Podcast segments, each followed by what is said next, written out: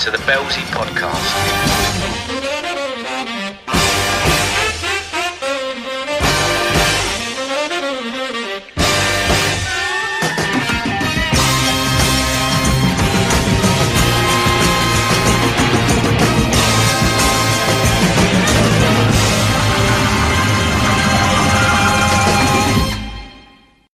From top of the pops to holes in me socks.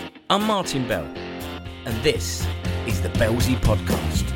The Belsy Podcast. The Belsy Podcast. The Belsy Podcast. I just want to talk about the music industry and the entertainment industry as such because it's just such a weird industry, and it's probably the industry that has been affected the most, or hospitality has been massively affected uh, with this pandemic. And do you know what? I always used to say that it didn't matter what happened, I could always go and earn a pound note. I could go and sing somewhere, um, whether it be a restaurant or, or a bar, I could always earn something. You know, I had that trade. Um, if, if you got sacked from the city or you got sacked from a job, um, you got to go and try and find the same thing. But I knew that I could go and earn a pound note somewhere. And this year has wiped everyone out in the music industry, in the entertainment industry, whether you be it uh, from a, an engineer to a roadie to a guitarist to a sax player to a singer. It, it, it's just been completely wiped out. There is no work. We are shut down. The Belsy Podcast.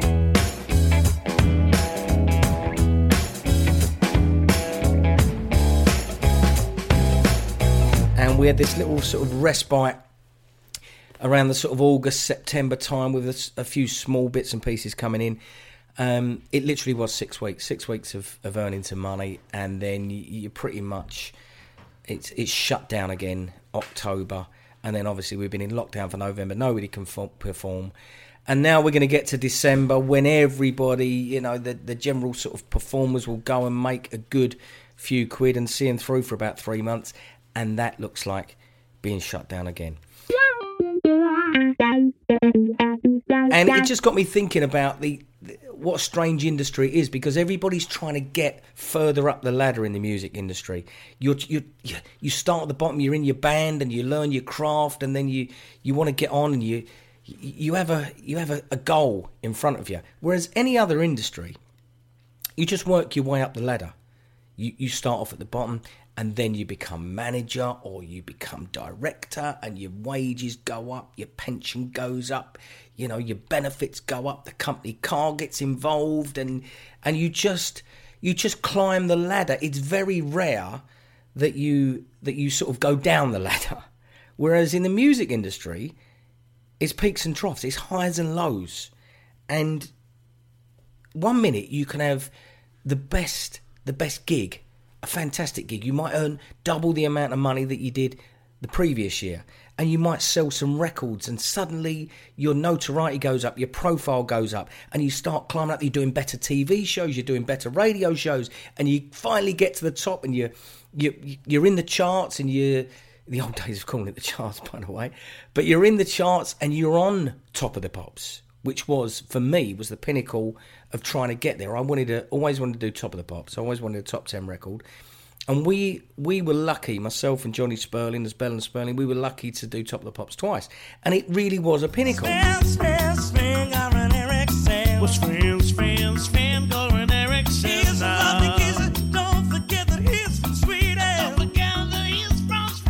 And once you're there, then you start thinking, right, what's next? You've got to try and stay there. And it's that old one of, you know, people used to say that the second album was always rubbish, wasn't it? You've had all these years to make it, and you do this one great album, you sell a load of records, your, your money suddenly comes in.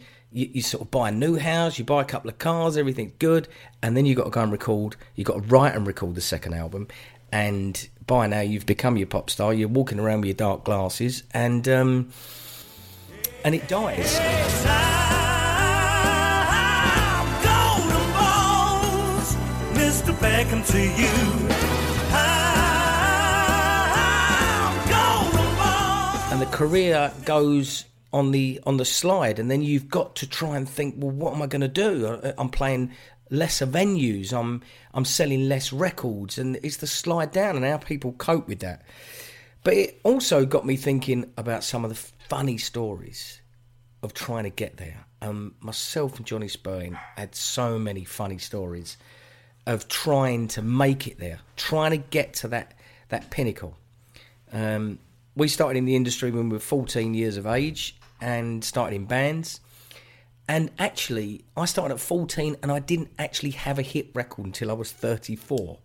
So there's plenty of stories along the way of trying to get there. But there's also stories coming off the back of that. Once we'd done Top the Pops for a couple of years and we, we'd had a, a good, let's say, three years of earning good money and a, and a bit of profile, then it's suddenly you get dropped by the label. We were dropped by Warner Brothers. And it's, what are we going to do? Well, someone phones up. Can you do a gig here in a pub? No, no, we, we, we, don't, we don't do pubs. We did top the pops. Yeah, go on then. Need the money, and that's what happens. You have to, you have to take what's there.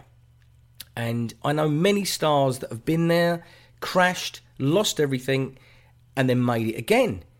And it got me thinking about a, a funny story that um, oh, I'm going to talk about some of the stories of of playing some of the real bad venues, really bad venues, and funny, funny story. Playing to two people. Myself and Johnny Spurling played to two people one night.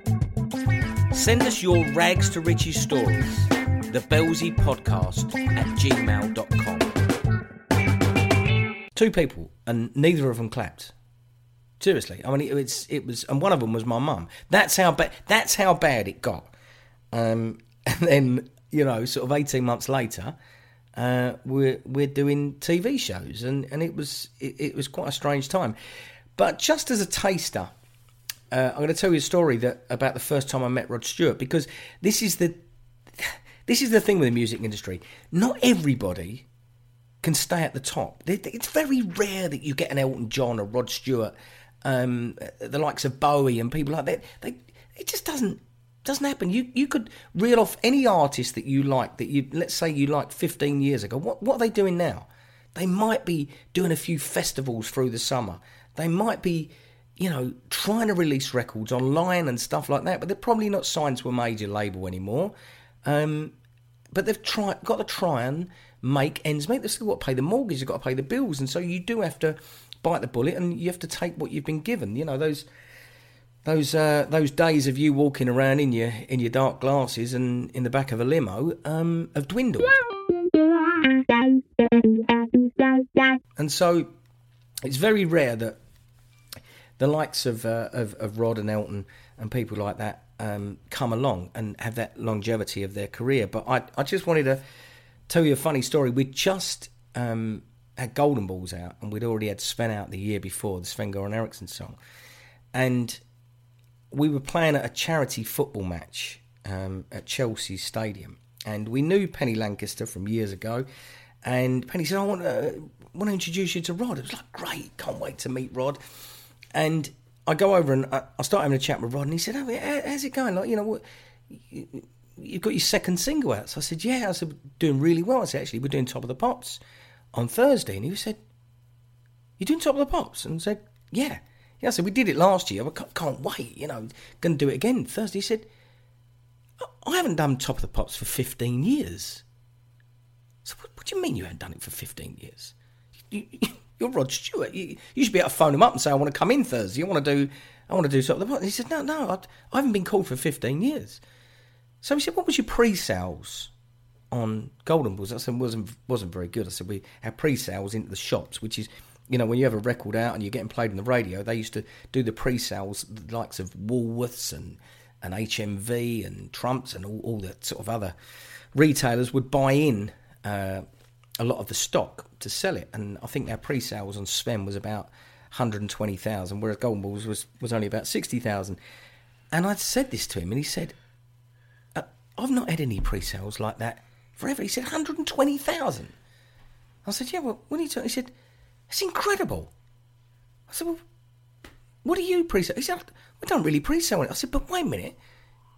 You, you do stadium tours. He said, I can sell out Wembley Stadium three nights on the trot, but I can't sell any records. The Belsy Podcast.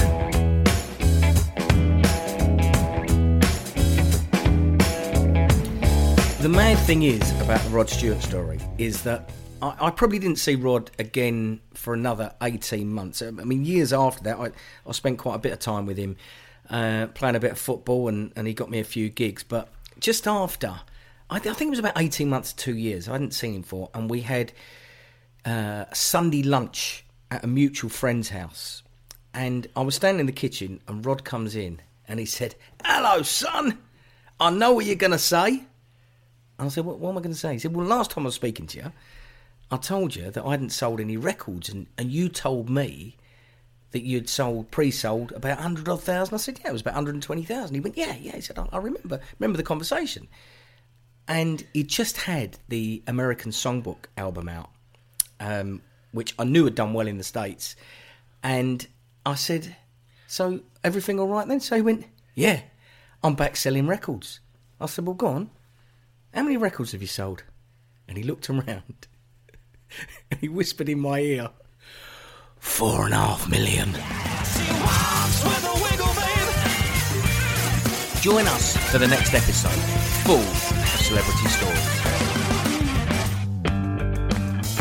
Send us your rags to riches stories, the Belsy podcast at gmail.com.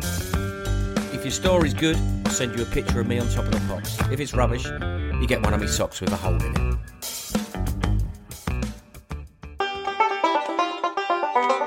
The Belsy Podcast is an MLEM production.